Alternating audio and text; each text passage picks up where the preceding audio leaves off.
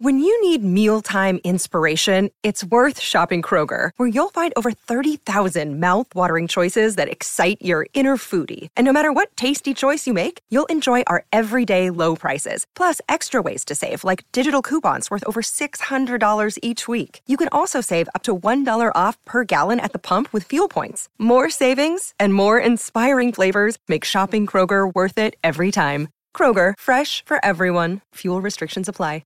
This podcast episode is brought to you by Coors Light. These days, everything is go, go, go. It's nonstop hustle all the time. Work, friends, family expect you to be on 24/7. Well, sometimes you just need to reach for a Coors Light because it's made to chill. Coors Light is cold lagered, cold filtered, and cold packaged. It's as crisp and refreshing as the Colorado Rockies. It is literally made to chill. Coors Light is the one I choose when I need to unwind. So when you want to hit reset, reach for the beer that's made to chill. Get Coors Light in the new look delivered straight to your door with Drizzly or Instacart. Celebrate responsibly. Coors Brewing Company, Golden, Colorado. Sugar Ray Leonard, Roberto Duran, Marvelous Marvin Hagler, and Thomas Hearns. Legends, whose four-way rivalry defined one of the greatest eras in boxing history.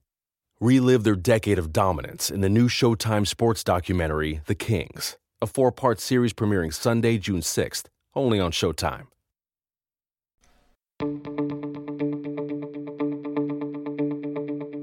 This is the Cubs-related podcast presented by CubsInsider.com. My name is Corey. I am joined, as always, by Brendan.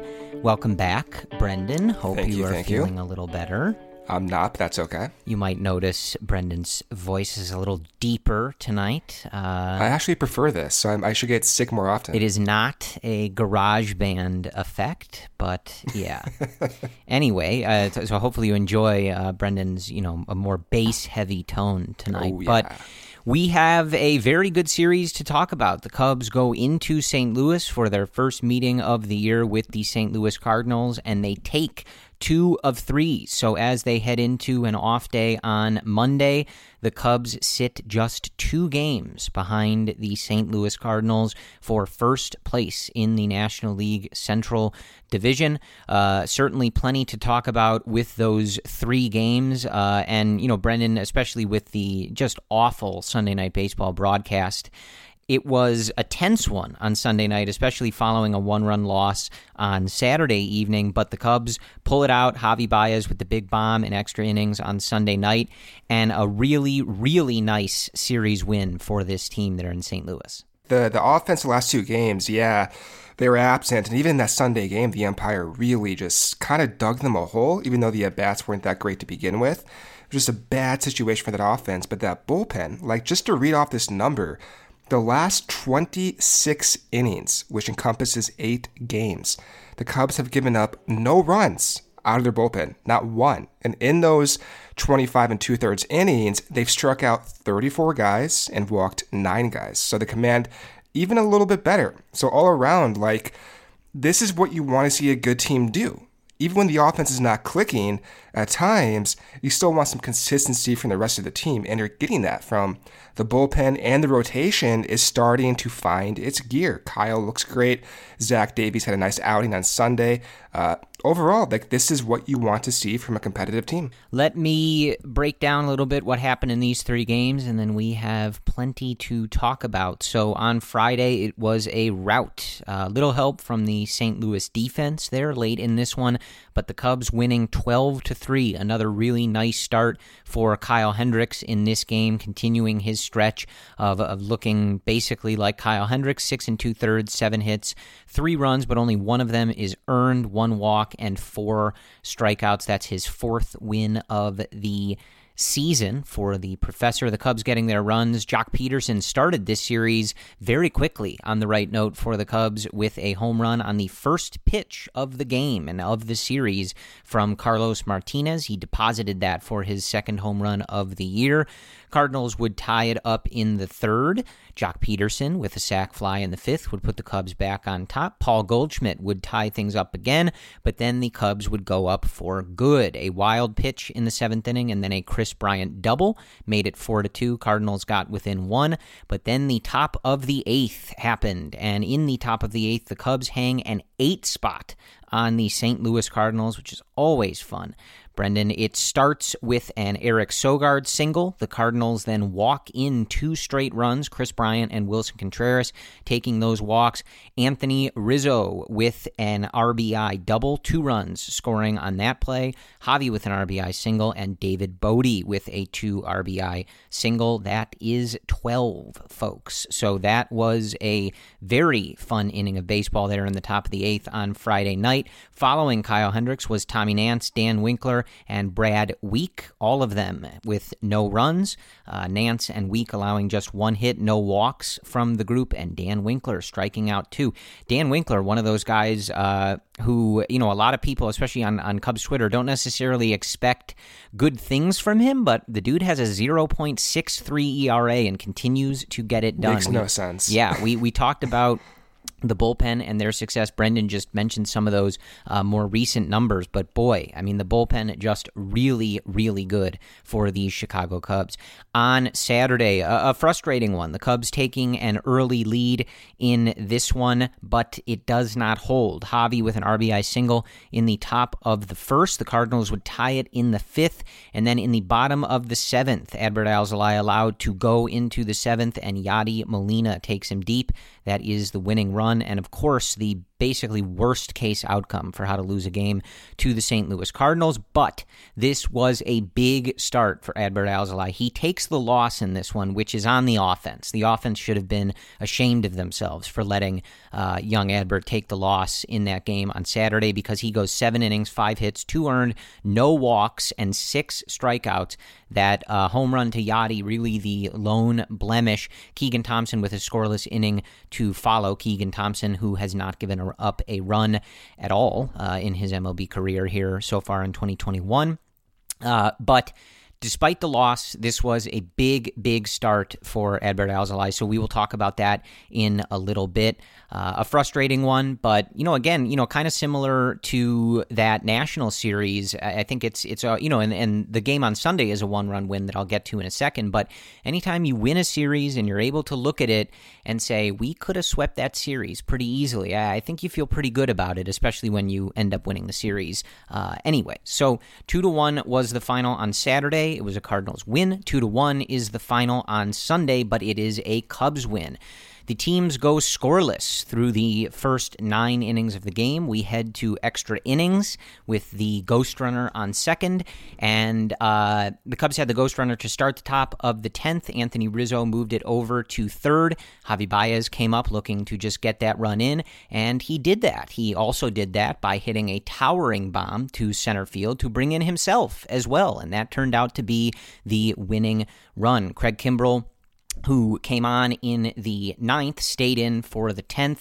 He did allow that inherited runner to score via a sac fly, but he kept his eye on the prize to lock down the win. He gets the win in this one, his first W of the year in an inning and a third of work. Zach Davies started this one for the Chicago Cubs. 5 innings, 4 hits, no earned, 3 walks, and 3 strikeouts. Davies was walking the tightrope in this one. The Cardinals had some chances, but Davies made the pitches to get out of it. So another decent, solid, I mean, he didn't give up any runs, so a pretty solid outing for Zach Davies. Only threw 76 pitches, so David Ross was ejected, but the Cubs staff didn't necessarily want him to go through that order again, but it was a fairly efficient outing and a successful one for Zach Davies. So again, a 2-1 W on Sunday, and that is good for a series win. So that's pretty much the story of it, folks. But yeah, Brendan, I mean, these last 2 games, very close. The zone on Sunday night was an absolute mess. David Ross getting ejected for arguing the zone. I was honestly pretty surprised that the Cardinals manager wasn't also ejected in this one, because it was one of those where the zone was awful on both sides. Both teams had players getting called out on strikes, on stuff that just – isn't strikes. It was a really embarrassing game, I think, for the umpires and Major League Baseball to have on Sunday Night Baseball. But all's well that ends well, as long as the Cubs are the ones who come out on top. I don't really care now so much about the zone, but especially following that Washington series where you take 3 of 4, you go into St. Louis, they're in first place, your first trip to Busch Stadium on the year, your first trip against the St. Louis Cardinals on the year, and the Cubs make a statement and pull out the series win. When Javi's good, if the pitcher misses just by a little bit, Javi is going to make him pay. And he was not doing that last year. He was not doing that earlier this year in April. He's doing that now. And that home run he hit, that slider was not, it was a little bit of a hanging slider, but it wasn't that bad of a slider. Still caught the lower outside portion of the zone. So it's all to say, when Javi's at his best, he's not missing those mistake pitches. He may still chase, he may still whiff a lot, he may still frustrate fans at times because his pitches are so wild and he'll still swing at them. But when he's doing this, he's hitting those mistake pitches, and he's one of the better shortstops in the league offensively when he does that. So all in all, this is like a good reminder of what this offense kind of used to do. It had some 2017, 2018 vibes with the contact. You have Rizzo moving the runner over to third base, choking up as he always does, and then Javi bringing him home with that home run. So from Friday to Sunday, I know the offense did, but I'm going into the next series, and I'm very confident about this lineup. There was a point in time, it's not true anymore, but after Friday, the entire lineup had a WRC plus over 100.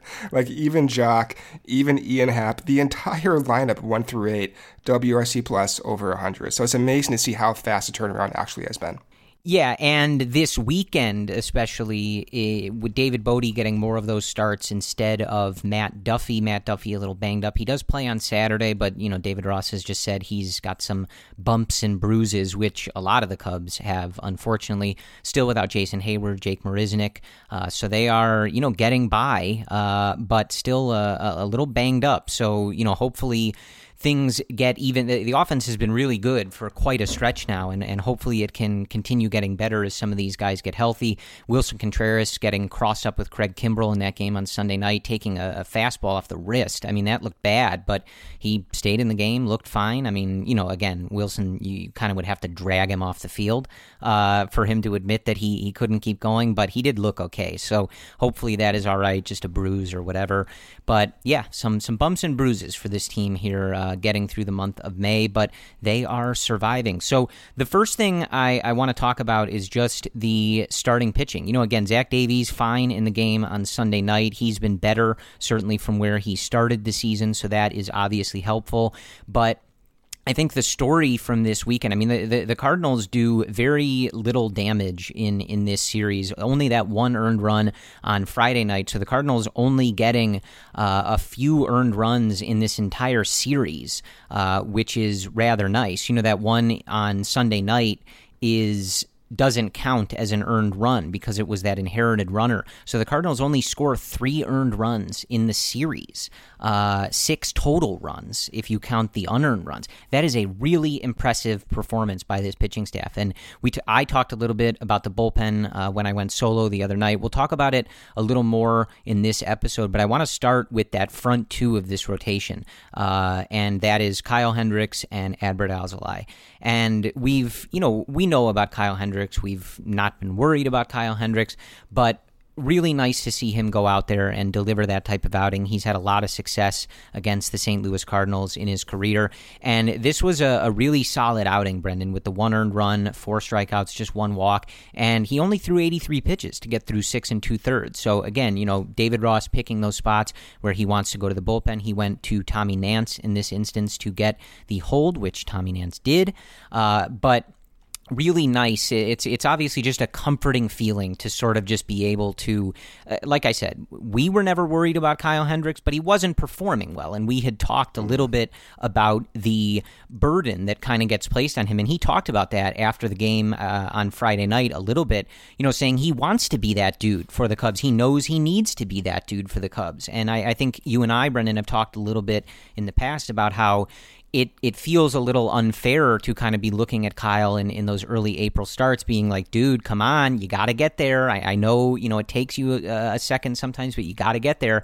because this team just needs it. And so to be in that spot where Kyle is going out there and just doing his thing every fifth day, it is, you know, it does allow everyone to breathe a little easier, and it takes pressure off of the rest of that rotation, which is, you know, sort of what that burden is in the first place. But a really nice effort from him on Friday night. What I think did not go noticed was the Cardinals' approach against Kyle that game was spot on. Like, you could tell they were sitting changeup in many, many counts. There was one at-bat by Goldschmidt where Kyle sunk a changeup perfectly where Willie was setting up, and Goldie hit a line drive, and it was caught for an out. But you could tell the Cardinals had a game plan. They executed, still couldn't beat Kyle. And so Kyle, that start, he was able to adapt. And what he did was, one, like, he threw four seams in counts that were changeup counts as the game went along. And in 12 four seams that he threw, he got four whiffs. Doesn't seem that much, but like a 33% whiff rate for a four seam is really, really high, especially in certain contextual situations. That's exactly what you want to see your veteran pitcher do, is adapt. Because his changeup, he threw it 21 times. He only got two whiffs. So again, it goes back to the point. The Cardinals had a game plan. They executed. Kyle probably recognized that, switched it up with Wilson, and went deep into the game and won by a blowout. That's exactly what you want your ace to do. And with that, Kyle's velocity, that start, best of the entire year. His sinker averaged 88 miles per hour. He touched 90 miles per hour. This is when Kyle is at his best, when he has this 88, 89, 90 with a separation between that and his changeup, and he's able to locate his four seam where he wants to and spin in a few curveballs just to keep the other team off balance. That's what he did. Best start of the entire season, I think, even though he didn't get those whiffs with those changeups. It's just a matter of him adapting, and that's what you want to see from Reyes. Obviously, he is the number one in this rotation, and you know you kind of need him to get there with how this pitching staff is put together, and it's good to see him doing that. And just there's just something about him pitching against the Cardinals. He just has such a mastery of that lineup, and you just clutch, man. He's clutch. Yeah, he is. So that is the story with Kyle. I think, you know, again, like, if you were concerned about it at all, I don't think you should have been, but going forward, I think you can just pencil him in for a classic Kyle Hendricks start. Every time he's taking the mound, stuff looks good, mechanics look good. So I think he's where he wants to be. But I think one of the main stories of the weekend, and it's ironic in that it is in the one loss, and he took the one loss in this series, but that start from Adbert Alzolay on Saturday, Brendan, is really important, and I hope that it felt important to all of you, because that was a glimpse of the future. That was it felt like an I have arrived type moment for Alzolay, and again, it's unfortunate that it comes in a loss with the way that he was pitching. If the Cubs offense had been able to put up a few runs here and there, it would have been sort of the quintessential Alzolay start. It would have been that start we look back on and celebrate and things like that. But alas, it wasn't to be, but I still think it should be that start, because he goes through the seventh inning. David Ross allows him to go back out there in the seventh, push through it, and he got beat on you know a hanger that Yadi took out, and you know that's going to happen. But 7 innings, 5 hits, again not walking anybody, 6 strikeouts. He looked really good. But what is the real standout of this to me is that this is a young guy going out there on the road. The fans back in St. Louis for the most part, so you've got that kind of hostile territory out there. Your biggest division rival, the team in first place, you're doing this all on the road, and Adbert did his thing. He looked great. Brendan, this is a huge start for him, and this was one of those moments where if he was not on your radar for whatever reason as someone who is going to be a top-of-the-rotation arm for this team in the years going forward, Saturday night should have put you on notice. And even though he got that loss, and you'll look back at that game with less, I guess, remembrance, we can't do that. This was such a milestone start for Adbert because he went deep into a game for the first time as like the guy in this pitching staff. And that was huge to see. He was dialed in, command was right on point, and on the year, he has a better walk rate than 94% of other starters, Corey. I mean, he's a young guy. This is his first full year in the rotation, doing this after completely changing his entire arsenal. This is unbelievable. And in that start, I don't know if the guns were hot or if it was just like the adrenaline being in Busch Stadium for the first time with more fans, but Adbert was throwing 1.5 miles per hour faster than his year average. So like Kyle, the velo was way up and he was commanding everything. And the slider was on point. So yeah, like he got the loss. It sucks. This is like a common thing. Anecdotally, we can look back and see if it's true, but I feel like the offense, especially when Adbert's on the mound, they are doing him no help whatsoever. So it's unfortunate, but I think we have to look at this start as year progresses and trying to feel what we have with Adbert as like, you know, a competitive team and how deep we can go with them. This was the turning point, you know, a Pat Hughes turning point. This was it for him to go deep against the division leader at the moment, against your biggest rival in an opposing stadium for the first time in like almost 2 years. This was huge, Corey. Absolutely. And, you know, again, I think that we've talked a lot about his mentality and his just the way that he goes about things. And I don't think he's going to be phased by losing that game or, you know, giving up that late home run. I think that he's going to work through that. I think he's going to use that as a point of motivation and, you know, continue to strive to be better. You know, we saw it looked like he was pretty frustrated in that start before when he wasn't allowed to go further into the game. You know, obviously there was a lot of discussion about that on social media and stuff like that. And, you know, he got the chance. And I don't think that giving up the home run, you know, makes that a bad decision. I don't think anybody regrets that decision. But I think Adbert is clearly the type of guy who is going to use that as a motivation and again, continue to get better. And we've talked a lot about patience with him and his development and just how the Cubs are going about this. And it's important for these things to happen. You know, he continues to hit those milestones, right, where he's working later into games, he's throwing more pitches in games, he's doing new things still at the major league level, and this was one of them. So for him to perform that way in that environment against that team with everything going on, I think speaks more about him and more about what he's going to bring in the future than the fact that, you know, he gave up that late home run and ends up taking an undeserved loss in this one. But just really, really impressive. And Tommy Hottovy talked a little bit to Jordan Bastian of MLB.com about how Alzolay now has a 4.2% walk rate, which is the 8th best number in Major League Baseball of pitchers with a minimum of 40 innings pitched. He points out, for perspective, that Kyle Hendricks is at 4.9%. And Tommy Hottovy talked about how Alzolay is learning not to just chase whiffs, but trust how good his stuff is in the zone and just trust his stuff. And he got some really gross swings. You know, he had some really nice plate appearances against Paul Goldschmidt, getting some whiffs there. And you do, I think, just from an eye test perspective, you see him developing that confidence. And we see his pitches on, you know, the Pitching Ninja and things like that on Twitter all the time. And you know, he's getting guys to take all these ugly swings and everything.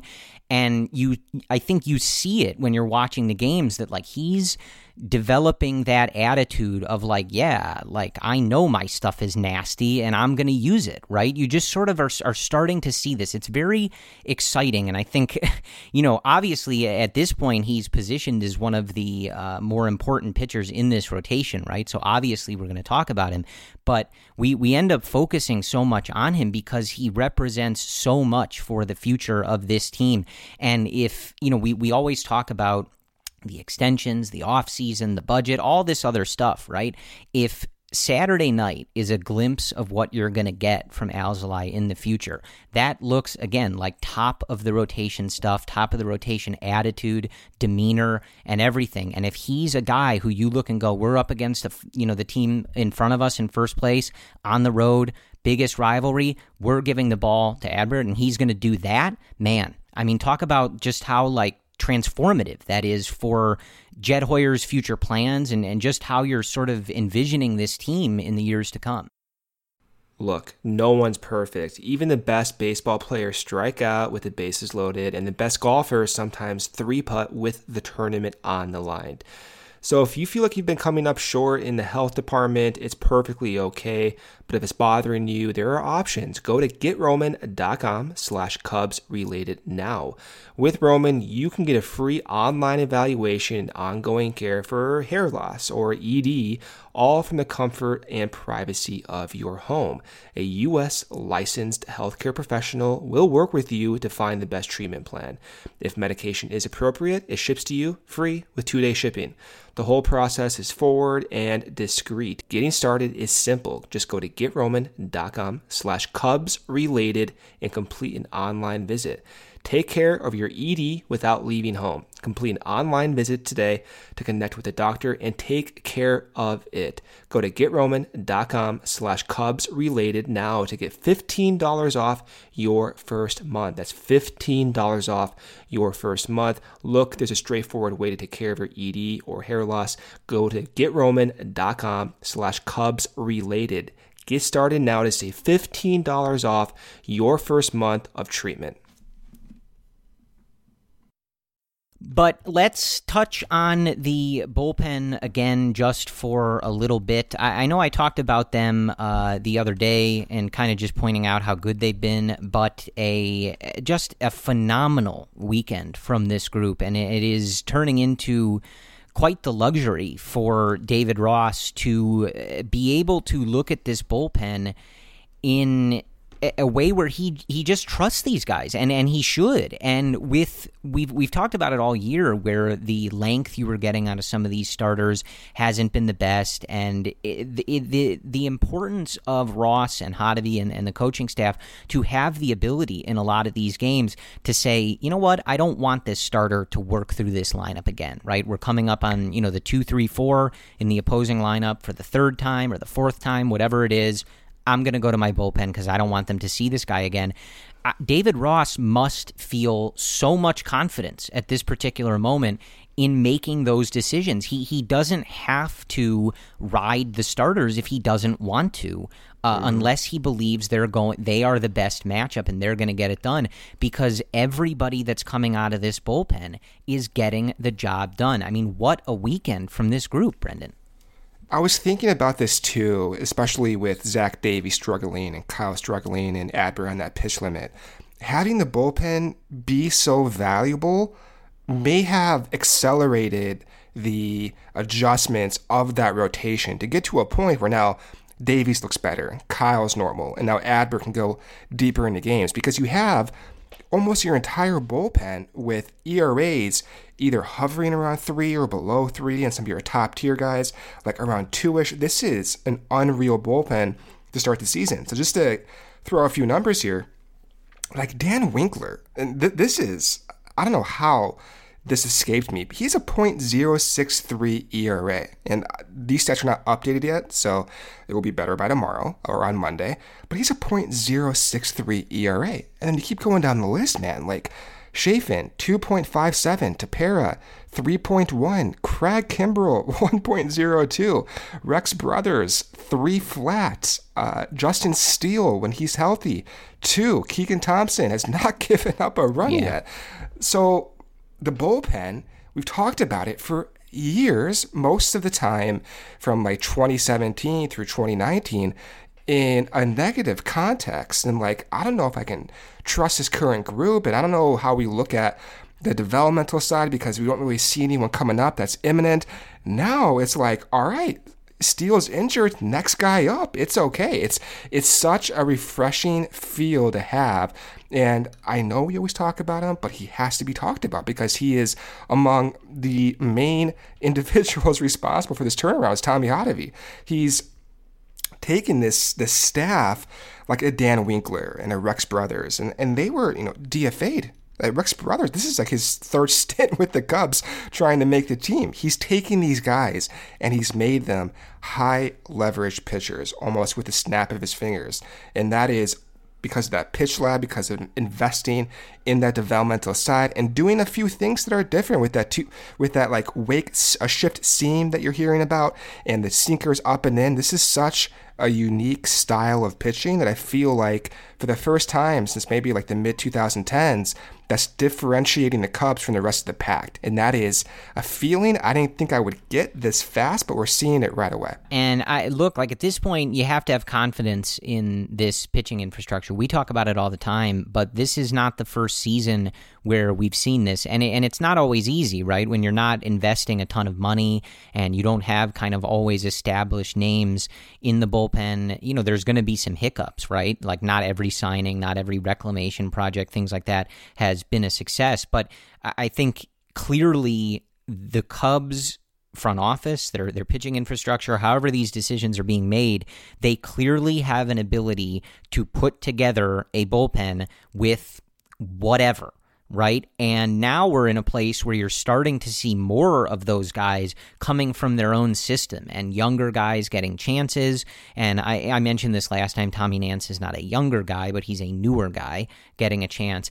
And that is reason for even more optimism. Like we knew from past seasons that they had the ability, like, you know, we saw what they did with Jeremy Jeffress when they brought him in 2020, you know, kind of reworking him a little bit and getting really good results from him in 2020. We saw what they did with Kimbrel when he struggled initially and how they kind of put their heads together and settled that down, obviously, and have gotten Craig back to, you know, Hall of Fame level with where he is with everything. You know, you see guys like you mentioned, Brendan, Dan Winkler, Rex Brothers. But now that you're seeing them bringing up younger guys and guys sitting in the upper 90s and things like that, even more optimism because you're starting to believe in this system, in this developmental process. And I mentioned this last time, but if you follow a lot of the minor league teams and a lot of the minor league writers, you're starting to see these, I don't want to call them random guys because they're not. Everybody's important in the system and things like that. But you're just starting to see these names like left and right, and if you're not paying close attention, there's certainly going to be guys that you may not have heard of before, but they're touching 98, 99, 100, and it's just not a feeling you've had with the Cubs organization in the past. It feels like things have turned a corner for the way this team is evaluating pitching, developing pitching, and it's bubbling up to the top, right, where we're seeing those results hitting the major league team and the major league bullpen. But it's worth continuing to highlight because this bullpen has just been so good. I mean, it's tough to really even overstate it. You know, again, this number, the last 8 games for the bullpen, 25 and 2/3 innings, just 11 hits, 1 run.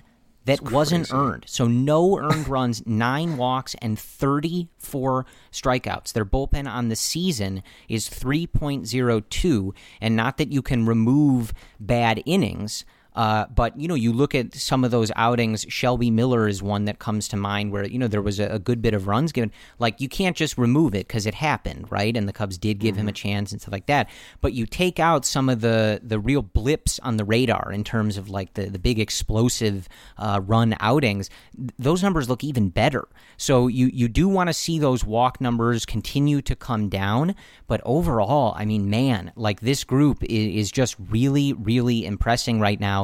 And I think we harp on it so much because it completely changes the configuration of this team, right? We've talked all year, you know, Jake Arrieta at this point, so far that we've seen in 2021 is a 5 or 6 inning guy, right? That's what he's given you in basically every start. And that's fine, but that's basically what it is. You know, you look at someone like Zach Davies, who's been in kind of a similar spot. Even as he started to see better results, he still is not working deep into games every single time. Adbert just got through that 7th inning on Saturday, and we're still not exactly sure how they're going to manage his innings, manage his pitch count, and things like that as the season goes along. Trevor Williams, it's been a struggle the last few starts, was better in the last one, but again, not giving you those 7, 8, you know, complete game starts. And when the bullpen is, you know, meh, or if it's bad, that's a disaster, right? It's a disaster waiting to happen. But with the way the Cubs bullpen has performed, like I said earlier in this episode, it allows David Ross to manage games completely differently. And you want to be careful. You don't want to overwork the bullpen, right? You don't want to have to rely on them for 5 or 6 innings a night. But in this series against the Cardinals, they didn't have to do that. Hendricks and Alzolay went deep into those games. But it you just see the effect on Sunday when he didn't want Zach Davies to continue going in that game. And it's very easy to say, we're going to go to the bullpen because they're getting the job done. They haven't given up a run in, 25 innings. So, of course, I'm going to turn the ball over to the bullpen. I feel the utmost confidence in that. You've got an off day on Monday. It just completely changes the way this team looks and the way that David Ross and his staff are able to manage these games, and you sort of see that on a daily basis. So that is a huge development, and all the credit in the world to the Cubs and their pitching infrastructure for getting them to this place. And I don't know if you have anything specific on him again, but I continue to just be like so impressed by Tommy Nance. It's a really great story, you know, that he's gotten up here and has gotten this chance, but it just feels like it's been a while since the Cubs have called somebody up who just comes up, he's pumping 97, 98, he's got wicked stuff, and he's just attacking the zone, you know? And yeah. It's one of those things where you need a bigger sample, guys have to have a chance to adjust to him on the offensive perspective, but I'm not sure I remember a time, Brendan, where the Cubs called somebody up, and you guys know I'm not the biggest like prospect junkie, so I didn't know much about this guy. And every time I'm watching, going like, where has this guy been my whole life? Like, what is going on here? Like, the Cubs just called up this guy. He's pumping strikes, he's pumping gas, and it's filthy. It's just such a pleasure to watch this bullpen right now, which it's not really where you necessarily expect to be.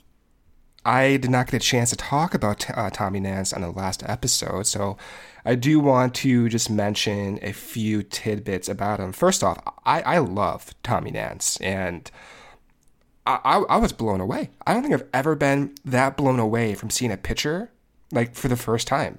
I did not expect that whatsoever.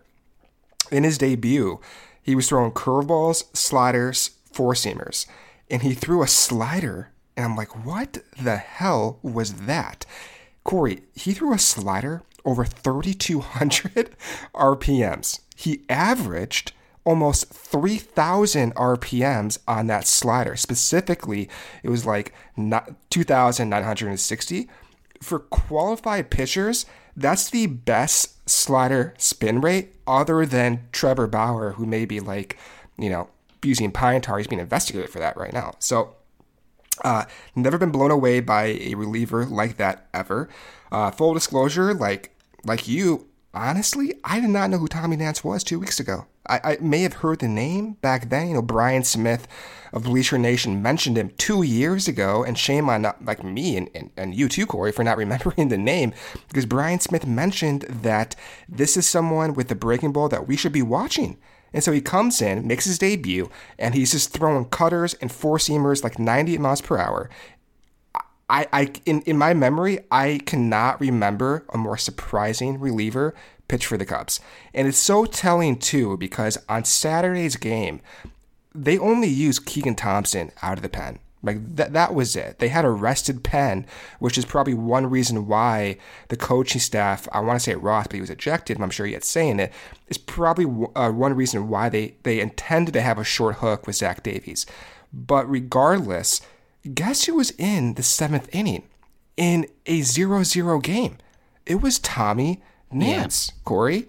Tommy Nance. And this is over guys who have been used in similar situations, who are rested, well, yeah, do not pitch. That's the key point, dude. And I'm glad you mentioned that. Sorry to cut you off, but it was especially interesting to see Nance get that chance on Sunday because he did come in that spot in the 7th on Friday, and then he gets that spot in the 6th on Sunday, and Winkler and Week came in after him on Friday, but only Keegan Thompson pitched on Saturday. So you come into Sunday, everybody's really rested, and Nance had already pitched. So, like, clearly he has earned the favor of the guys making the decisions here. I mean, so fast, too. That's the thing. I know it's like anecdotal, but even Joe Madden, I remember when Joe was managing these guys, he had a tendency to immediately use that reliever who was called up on that day. And it seemed as if the intention there was to, like, get him going, but it never persisted. Like, when Joe did that, those guys did not seem to hold on to those opportunities. For Tommy Nance, a little bit different. He got a little bit of a tease on Friday, and then right away, when the bullpen is rested and you have other chances and other guys to use in those spots, like you said, Corey comes in the 6th, goes back out there for the 7th. That is really telling, and I think from my perspective, small sample size be damned, but you don't see many pitchers, even in one outing, showcase that much spin on a pitch. And in this small sample, whatever, the command looks sharp, the attitude for a reliever, that's what you want. He clearly has a chip on his shoulder for not being in the league for so many years.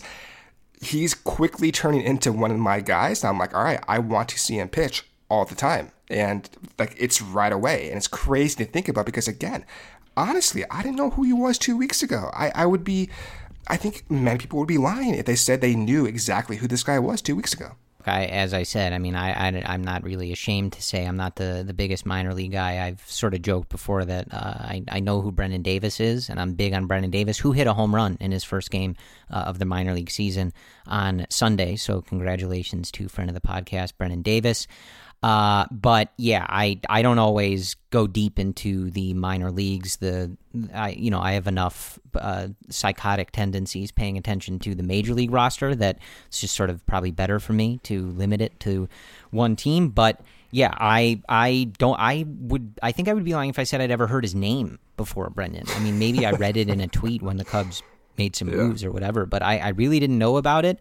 And yeah, it's a shame I didn't. I mean, it's such a wonderful story for the journey that he's been on in his career. I wish I had known more about it. I think I would have been more excited when he got that opportunity, but it's just really impressive to watch his bullpen right now. And it's something that, as I've said before, it really changes the outlook of this team because, you know, Kyle Hendricks is going to do his thing going forward here.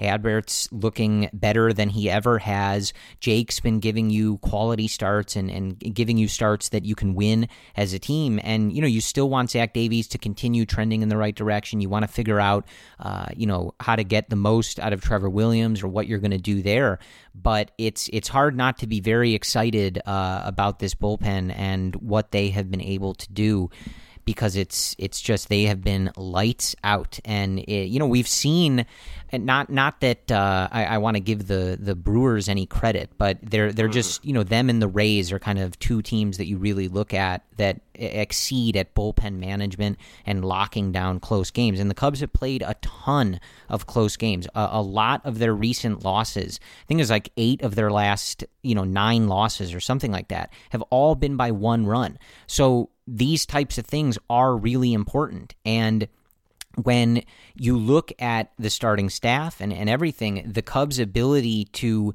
navigate 3 innings a night or 4 innings a night, things like that, really confidently with different arms, guys that give you different looks, different velos, different handedness, etc., It changes the way that the Cubs are able to win games, and you're seeing that. You saw that in this series against the Cardinals this weekend. So I think that's what we have on the pitching staff. I want to turn to the offense a little bit, and I think the first place to start really is with Hottovy, who, again, his overall numbers, are still not necessarily where he might like them. They're not at that 2018 level, when he had a 366 weighted on base average and a 131 WRC plus, but those numbers have rocketed in the right direction, folks. And, his whiff rates and K rates and chase rates, all that stuff was wild at the beginning of this season,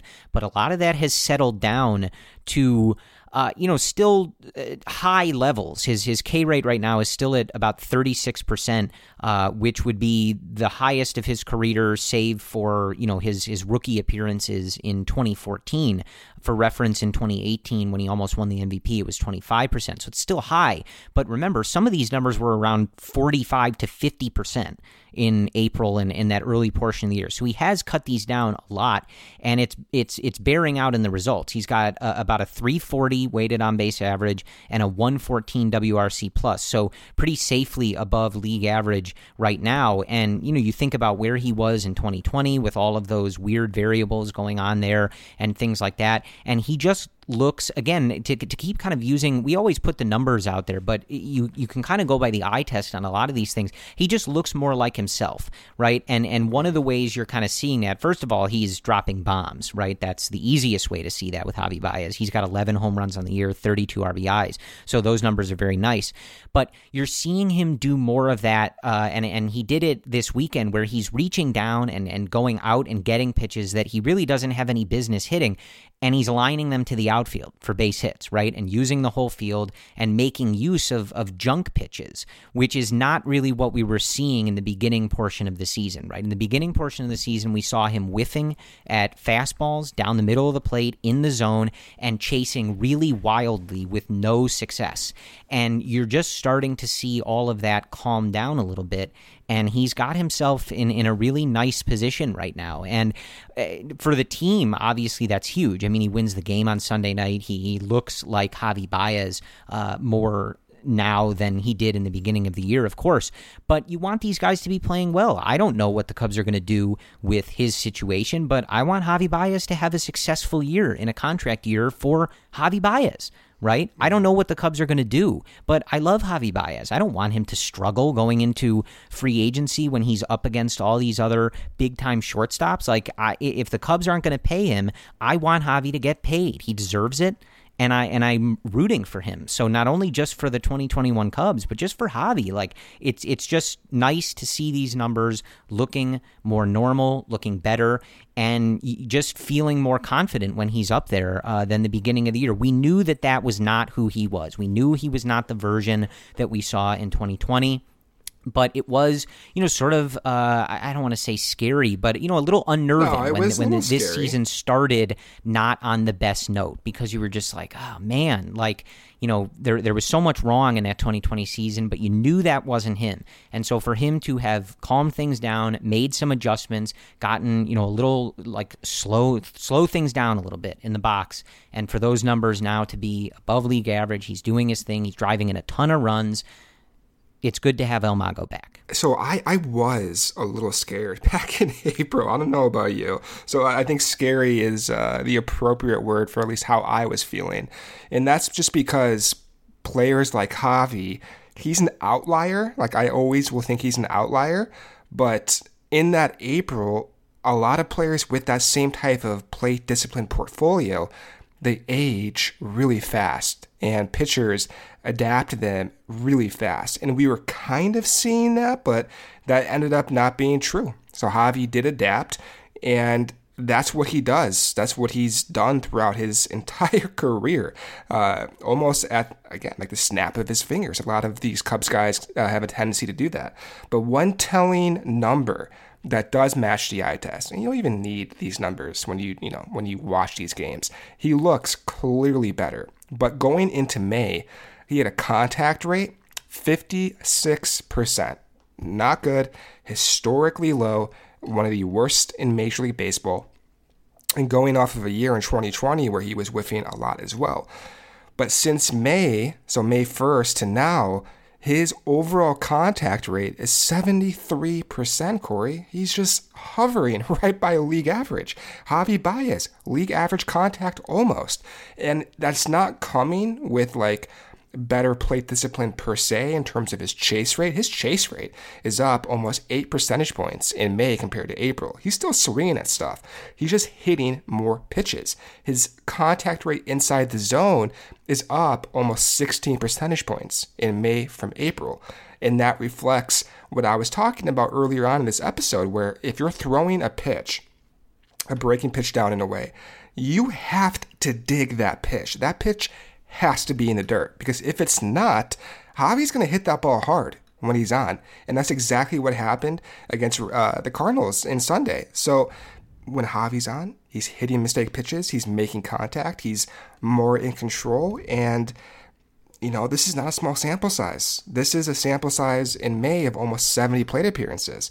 Contact rates, these plate discipline numbers, give or take some years and what you sample from, they stabilize in like 50 or so plate appearances. He's past that mark. You cannot use a small sample size argument. Whatever change Javi has made, at least for the current immediate future, you have to assume this continues. And the only way it does not continue is if now the scouts adapt, and they are capable, and the other teams adapt, and Javi has to go through another adjustment phase. But for now, the way I look at it, the next series, next two series, next three series, this is who Javi is. You can expect this. Put him in the middle of the order. This is huge for this offense. Yeah, absolutely. And I don't know if there is anything else, you know, from the offense that was significant, really, in this weekend. You know, Jock continues to look good. I think David Ross clearly feels pretty comfortable with him up in that leadoff spot. You know, back when he was a member of the Dodgers, he did frequent that leadoff spot. So not as unorthodox or unique as some of the leadoff choices we've seen in the past. But, you know, he goes 0 for on Sunday night, but he did have a good series, productive night on Friday night, going 1 for 3 with 2 RBIs, scoring a run on Saturday night. So he's still, you know, trending in that right direction. I don't know if you guys, I guess we can check in on Chris Bryant, Brendan, you know, just for a second, but he had 2 more hits on Sunday. For a while, had the only hit in the Cubs, for the Cubs in that game. .312 batting average, 1,009 OPS. So he is still in the discussion to be the National League MVP. So that's really cool. The Cubs should extend him and keep someone like that on the team for as long as they can. Mm-hmm. You know, Anthony Rizzo with a good weekend there. His OPS over 800. Javi still over 800. Nico looking good. You know, he continues to. I mean, he looks so good on defense, and his offense is, you know, coming down a little bit. I think I mentioned a few episodes ago that he wasn't going to have an OPS over 1,000 for the whole year. It's down in the 800s, right? So, you know, he didn't have the best weekend there in St. Louis, but, you know, still hitting .324, still making good contact, and almost every game turning in a play that really makes you go, wow, when he does it. From a defensive perspective, turned a nice double play in that game on Sunday night, going back, catching a pop-up, you know, kind of over the shoulder, throwing it back to second base to double off. I think it was Harrison Bader who forgot how to run the bases, I guess. But he just looks really good out there. And, you know, he's still going to have to make adjustments at the plate, but I think this was obvious. I mean, we knew that when he went down to begin the season, it wasn't a service time thing. We talked about that, and it obviously isn't, because that's not what they're doing. But I do think we're at the point now where there's no discussion about, and he's playing every day, so I don't think it's a discussion amongst the coaches, but he's your second baseman, man. He's just making that very clear. And to see how good he is on a daily basis at second base really lets you dream on, you know, how good this Cubs defense is in the future. We don't know necessarily who's going to be playing the infield with him, because everybody on the infield with him needs a contract extension. But he's just one of those guys where, like, it feels like he takes perfect routes to ground balls and to balls that he needs to go get. And it's just very impressive, and watching him kind of get this chance and sort of build that base to his MLB career has been a real joy to watch. I think the word perfect is the right adjective to describe Nico Horner. He runs well, he fields well, he hits well, he has good hair, looks great out there, good high socks, number 2, infield. Like, this is what you like when you make a player in MLB The Show. Like, you want to make Nico Horner. This is the prototype baseball player. So I'm thrilled. Like, you have this guy for 6 years, Corey. Like, this guy will be in your infield for 6 years, and then some if you extend him. Unlike the other guys, they haven't extended for the past 5 years. All right. So we have a 3-game series coming up in Pittsburgh after the off day on Monday. So we have Jake Arrieta returning to the mound on Tuesday. That game starts at 5:35 p.m. Central Time. Jake on the year is 4-4 with a 4.46 ERA.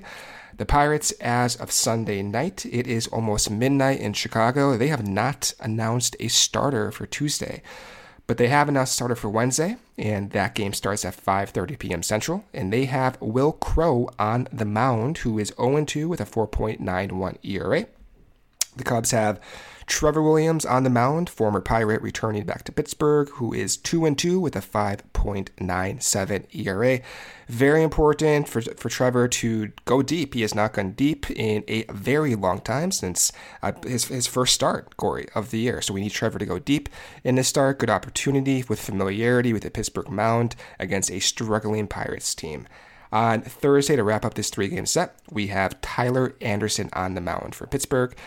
Tyler Anderson on the year is 3-4 with a 4.73 ERA. Kyle Hendricks back on the mound for the Cubs. Kyle on the year, 4-4, a 4.74 ERA. That game is a day game. Starts at 11:35 a.m. Central. Wow, a 9:35 start time for me here in the West Coast. Not cool, but it is what it is.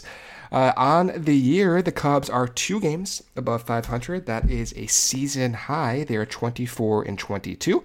They are 2 games back of the St. Louis Cardinals at a 26-20 record.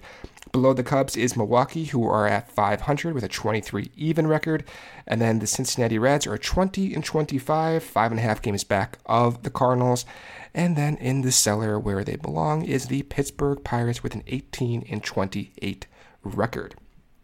So I mentioned them. The big thing to watch for me this series is Trevor Williams. You want to see him go deep just to stabilize the rotation 1 through 5. He's kind of the odd man out right now in terms of like not having that confidence. I have confidence in him. His command has not been good. That's reflected by his unwillingness to use his curveball within the last few starts just because he hasn't been able to find that fastball. So I'm looking for that fastball command early on, locate up in the zone. That way he can use his curveball down and away, slider down and away, and get some actual solid, quick, deep innings. So that's what I'm looking for. And sell our team, man. Like, it'd be nice to come away with a sweep and go into the weekend series in first place, and they have a legitimate opportunity to do it. Yeah, and I think, you know, this is one of those things where they've played better against some better teams as of late. And you just want to see them take care of business against a bad team and really sort of start to distance themselves from that 500 level. You know, they're 2 games up now, so, you know, you have a chance here to really give yourself some space between fluctuating above, below, and as they've been for a little while now. But I just want to see him take care of business in this series, mostly because I think we're all seeing the same thing at this point. And the main way that I looked at this team, and I think you looked at it in a similar way, Brendan, was I don't know how many games this team is going to win. I don't know how many it's going to take to win this division, but this team is going to compete in that division. And I think we both said they're going to win this division. And everything we've seen to this point, and especially now after you watch them go into St. Louis and perform 3 night games on the road against the team in first place, right? The presumptive favorite for a lot of people once they got Nolan Arenado and had Paul Goldschmidt, right? Everybody fawning over the Cardinals, right? The Cubs have made it very clear that this team is good enough to win. They're going to play a lot of close games. There's going to be some one-run games. Those margins are going to be thin. We know that now. We knew that coming into the year. But if you have watched this team for this long and you're not seeing that, I don't really know what you're watching, right? You don't have to look at this team and believe that they are the biggest threat to win the World Series in the National League. That's not what I'm saying. But this team clearly has what it takes. They have the personnel, they have the energy, they have everything that they need to compete in this division, to win games, and to ultimately win this division. So let's take care of business against a bad Pirates team. You get yourself in a nice spot, then you come home for 6 games where I'm back at Wrigley Field. You guys know I take care of business when I'm at Wrigley Field. I get W's. That's what I'm there to do, all right? I'm not there to drink beer. I'm not there to hang out in the bleachers. I am there to watch the Cubs win baseball games, okay? And you have my word that that is what I am headed to Chicago to do. So it's just at that point where, and look, I know a lot of people, when they see this, I know where your head goes, right? You're frustrated about this past offseason. You're frustrated that, you know, more wasn't put into this team because you're seeing that they can obviously be successful. But it's in the past, right? It's over with. We don't need to relitigate it every time we're thinking about how good this team can be, because this team can be good as constructed with the players on the roster right now. They can win, they are winning, and they can absolutely compete in this division. So what they need to do, and we've talked about this whole season, they need to beat teams like the Pirates. They need to go on a little run here so that Jed Hoyer is not able to justify not giving them a chance to continue trying to win this division and competing in the playoffs. Jed Hoyer should be looking at this team saying this team has an awful lot of talent, and a lot of it seems pretty young and that we can kind of build around. And if I get the extensions done that I should be getting done, there's no reason that we need to be sellers at the trade deadline. There's no reason that any of this needs to get gutted or sent out or anything like that. This team can win. There are a ton of players on this team to build around and to build a future with, but let's start with 2021, because this team is good enough. They are showing you that they can and will compete for this division title. So let's keep it going. Enjoy your off day, and let's TCB against the loser Pittsburgh Pirates. So that is what we have for you. Always good. It's the first series against them of the year, but the Cubs doing the job in St. Louis, taking the series at Busch Stadium. Great series this weekend against the Cardinals. As always, we thank you guys for listening to the Cubs-related podcast, and we will be back with you later this week after the Cubs finish up against the Pirates. Enjoy your off day, everybody, and as always, go Cubs. Get really into your favorite shows and movies all in one place with Flex, a 4K streaming box you get free with Xfinity Internet. Find what you want with your voice on Netflix, Hulu, Disney Plus, and more. No more jumping in and out of apps. And get Peacock Premium at no additional cost. It's a way better way to watch. Learn more at Xfinity.com/Flex. Restrictions apply. Requires postpaid Xfinity Internet, excluding Internet Essentials. One device included. Subscriptions required to access streaming services. Sugar Ray Leonard, Roberto Duran, Marvelous Marvin Hagler, and Thomas Hearns. Legends, whose four-way rivalry defined one of the greatest eras in boxing history. Relive their decade of dominance in the new Showtime sports documentary, The Kings, a 4-part series premiering Sunday, June 6th, only on Showtime.